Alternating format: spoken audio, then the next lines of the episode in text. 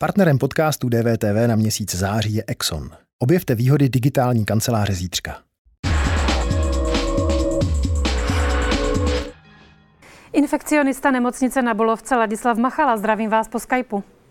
Dobrý den. Končí zábava, je čas na disciplínu. Tak nějak by se dala parafrázovat slova z prvního briefingu nového ministra. Jak tvrdá bude tahle uvozovka léčba primulou? Tak já bych chtěl říct, že mám v pana profesora Primulu naprostou důvěru. Já se domnívám, že jako krizový manažer je optimální, optimální postava. A já se obávám, že se bude muset ještě zase přitvrdit, že bohužel to, co se získalo na jaře tím razantním duprutním na brzdu, že se prohospodařilo létama bez roušek. Jak moc podle vás se bude muset přitvrdit?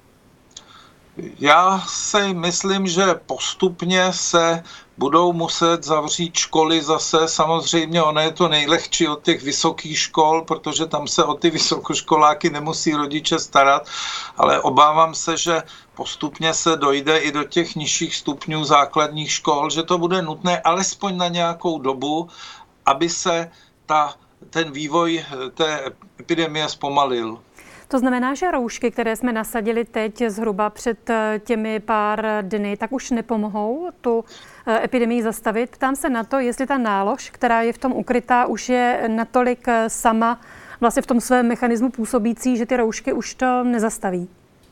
Já si myslím, že samotné roušky, tak jak jsou v současné době prostě nařízené v uvozovkách, že už to nestačí zbrzdit, protože prostě ty počty diagnostikovaný každý den, to vlastně my vidíme jako do zpětného zrcátka, protože k té diagnoze chodí lidi, kteří se nakazili před několika dny a jestliže to reprodukční číslo se blíží skoro dvěma, tak je nutno očekávat, že ještě nějakou dobu se to bude rozjíždět a já si myslím, aby se to utlumilo, prostě, že bude nutný sahnout ještě k razantnějším opatřením. Část veřejnosti nechápe, proč bychom měli izolovat děti, pro které koronavirus podle všeho nepředstavuje větší riziko. Má smysl skutečně zavřít děti doma? Není to tak, že když nebudou ve škole, tak stejně se sejdou s kamarády jinde? Dá se to uhlídat? tak záleží, jaké děti. Ty menší děti, se kterými budou muset zůstat doma většinou matky a, a to je ta ekonomická ztráta potom, když se jim musí kompenzovat mzdu, tak ty asi do nějakých těch těch nákupních center nebudou chodit samozřejmě, ale tam je prostě určitý potenciál toho, že se to přes ty děti může šířit zase do těch ohroženějších skupin.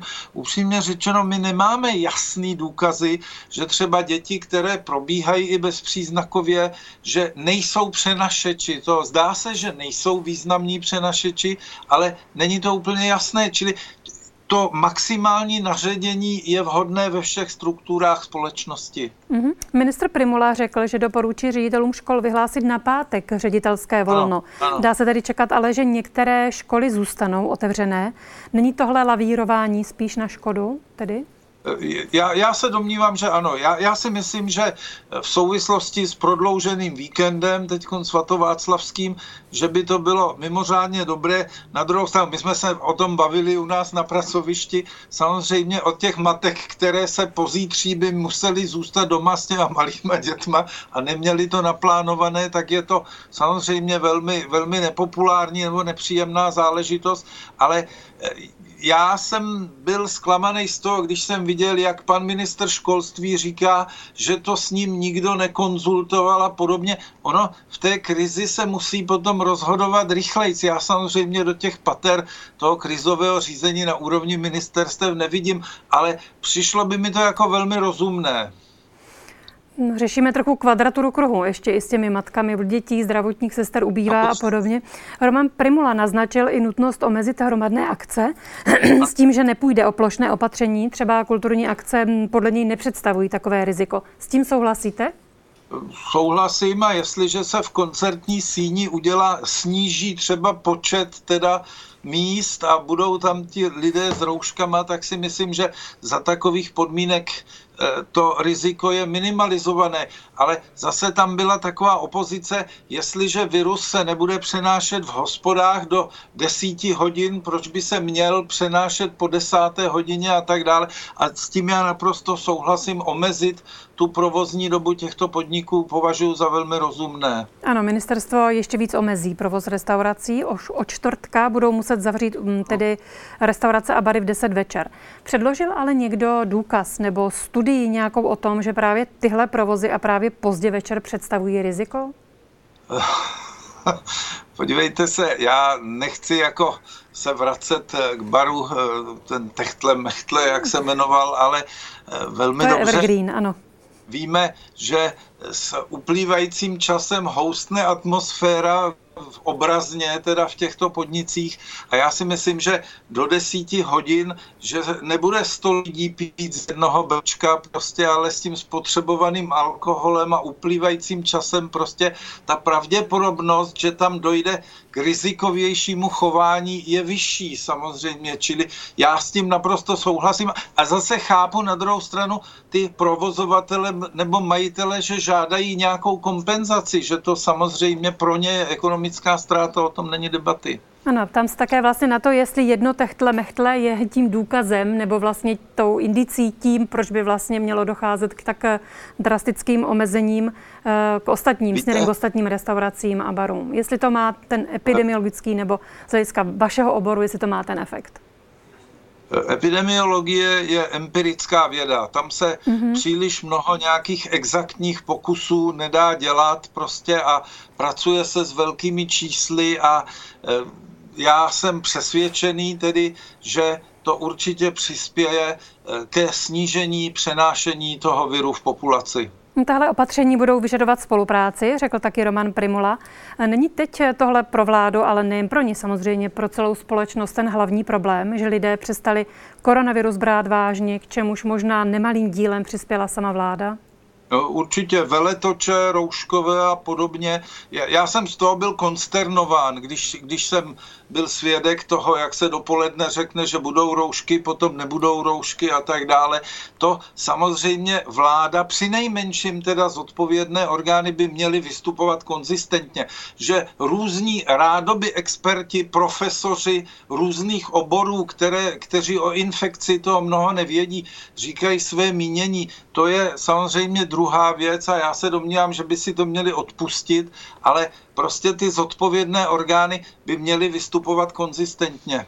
Věříte, doufáte, že se tedy chování lidí změní s, nadchá- s tím nadcházejícím podzimem?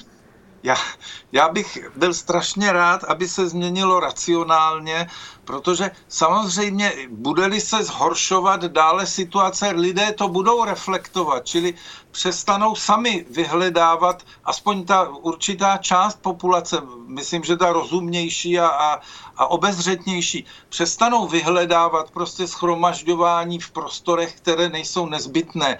Ale já bych rád, kdyby si to lidé vzali za své a já apeluju na to, že my máme už světlo na konci tunelu, že jo? ono by stálo za to vydržet několik měsíců určitá omezení, aby vlastně jsme se dočkali toho, že zde bude vakcína, jejíž pomocí se to bude postupně řešit. A ta, ta určitá sebekázeň vlastně může přispět k tomu, že se budou i snižovat ty případné ekonomické ztráty, které by se určitě dostavily, jestliže by se ta epidemie dále nekontrolovatelně rozjela. Takže jarním utažením ekonomiky, to jsme úplně ten efekt probendili tím rozvolněným létem? Já, já si to myslím. Já jsem byl konsternován a moji rodinní příslušníci by to mohli dokázat. Já jsem neustále poukazoval na to, už, už tím rozvolněním oficiálním jsem říkal, my jsme rozvolnili víc, než bylo ve Švédsku.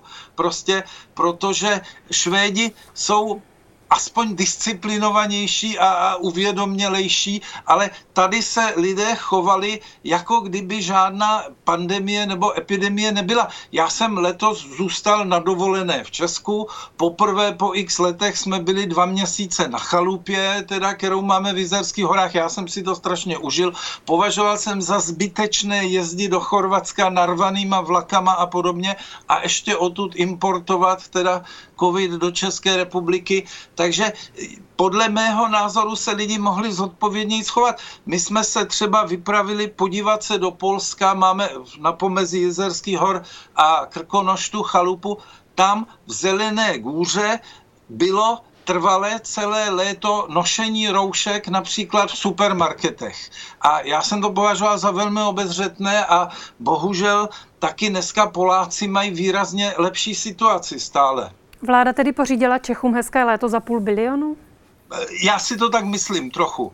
A je to škoda to probendit právě a může se stát, že vlastně ten půl bilionu, eh, aspoň z mého pohledu, že byl vyhozen možná trošku zbytečně, že kdyby jsme byli trošku ukázněni nižší, ale ze všech těch e, úrovních, od, od obyčejných lidí až právě po tu vládu a, a příslušné orgány a úřady, takže bych možná ten půl bilionu nebyl tak ztracen, jak, jak to může být v případě dalšího nějakého nekontrolovatelného vývoje té situace. Co nás tedy podle vás čeká na podzim? Je správné na druhou stranu teď dopředu malovat tragické scénáře s, tisícko, s tisícovkami mrtvých, jak to někteří dělají? Podívejte se, já, já se domnívám, že jsou samozřejmě mezi námi lidé, pro které to je depresivní, ale já aspoň profesionálně jako lékař u lůžka jsem celý život svůj pracovní vždycky musel myslet na ten nejhorší scénář. Mm-hmm. Já nejsem epidemiolog, já jsem infekcionista, ale vždycky musím mít připraven plán B pro ten nejhorší scénář a nesmím ho pouštět ze zřetele. Čili já si nemyslím, že by se měl strašit, ale mělo by se racionálně vysvětlit, že by bylo dobré se sebe ukáznit, že určité nebezpečí, třeba přehlcení toho zdravotního systému, kdyby bylo několik set tisíc lidí najednou nemocných, zde hrozí, tam potom mohou být kolaterální ztráty, že můžou umírat pro nedostatek infekčních lůžek nejenom ti staříci, kteří by stejnak švestek nedožili, když to, když to takhle cynicky řeknu, ale že se nebude kapacita intenzivních lůžek třeba pro mladé lidi, kteří budou mít nějakou banálnější záležitost prostě, ale už tam nebude místo, za normálních okolností by to přežili. Čili my bychom se měli snažit, aby tento scénář nenastal a samozřejmě takový scénář bude taky strašně drahý prostě. Čili já si myslím, že sebekázní nás všech a racionálním přístupem k tomu si můžeme ušetřit i ty peníze prostě. Vy ho očekáváte, tento scénář toho, hm, řekněme, návalu u lůžek, na, lůž, na lůžkách? Eh, je, já, já doufám, že jestliže se podaří to mm-hmm. utlumit teďkon, aby se, řekněme, abychom se dostali někam na úroveň toho reprodukčního čísla 1,1, kdy se vlastně nebude přirůstat další a další prostě případy, takže by se ta kapacita těch lůžek mohla udržet samozřejmě. Ale jestliže se najednou nakazí prostě tou geometrickou řadou prostě desítky nebo stovky tisíc lidí, tak ta situace vzniknout může. Čili maximálně se snažit zase šlápnout na brzdu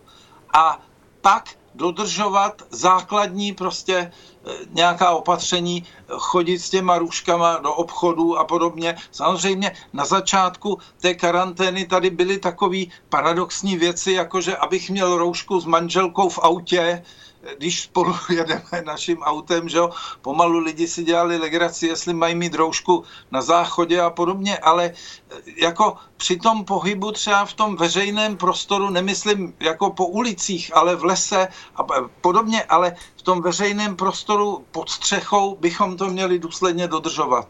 Může být nevýhodou to, že se v Česku tak málo lidí nechává očkovat proti běžné chřipce. Vy sám jste očkovací morálku Čechu označil za jednu z nejhorších. Ano, ano, no u nás se tradičně očkuje kolem 5% populace v minulých letech. Letos asi bude ten zájem větší, já to pozoruji i mezi mými pacienty. Zase nebudou vakcíny. Zase nebude, zase nebude vakcína, protože takové věci se asi kontrahují už s velkým předstihem dopředu samozřejmě a asi se nedá dovyrobit víc těch vakcín zase. Já očkování proti chřipce doporučuji ze dvou důvodů. Za prvé souběh nebo koinfekce z chřipka a, a covid zároveň by mohla být velmi nepříjemná a lidé, kteří nedostanou chřipku, nebudou mít komplikovaný život tím, že nebudou na začátku vědět, jestli je to chřipka nebo covid samozřejmě, protože rozeznat to od sebe bez toho vyšetření prostě pomocí té polymerázové řetězové reakce není vlastně možné. Čili já doporučuji očkovat proti chřipce všem, kdo nemá kontraindikaci. Já už čekám na to, kdy u nás na Bulovce bude chřipková vakcína pro zaměstnance doporučovaná. Přihlásil jsem se už někdy v květnu do toho seznamu. A ten druhý důvod? Vy jste říkal, že doporučujete očkování ze dvou důvodů. Nevím, uh, jestli... Ten jeden, aby, aby ti lidé se darmo nenakazili chřipkou uh-huh. a mhm. covidem zároveň, ale druhý, že jestliže nedostanu chřipku, tak to nebude považováno ani za covid, protože eh, jestli budu mít nějakou třeba lehčí chřipku, tak bych měl vědět, jestli je to chřipka nebo covid a jestliže ji nedostanu, tak se toho vyvaruju stání ve frontě na odběr materiálu na diagnozu covidu. Ano, děkuji vám za rozhovor pro DVTV. Naschledanou. Děkuji za pozvání, naschledanou.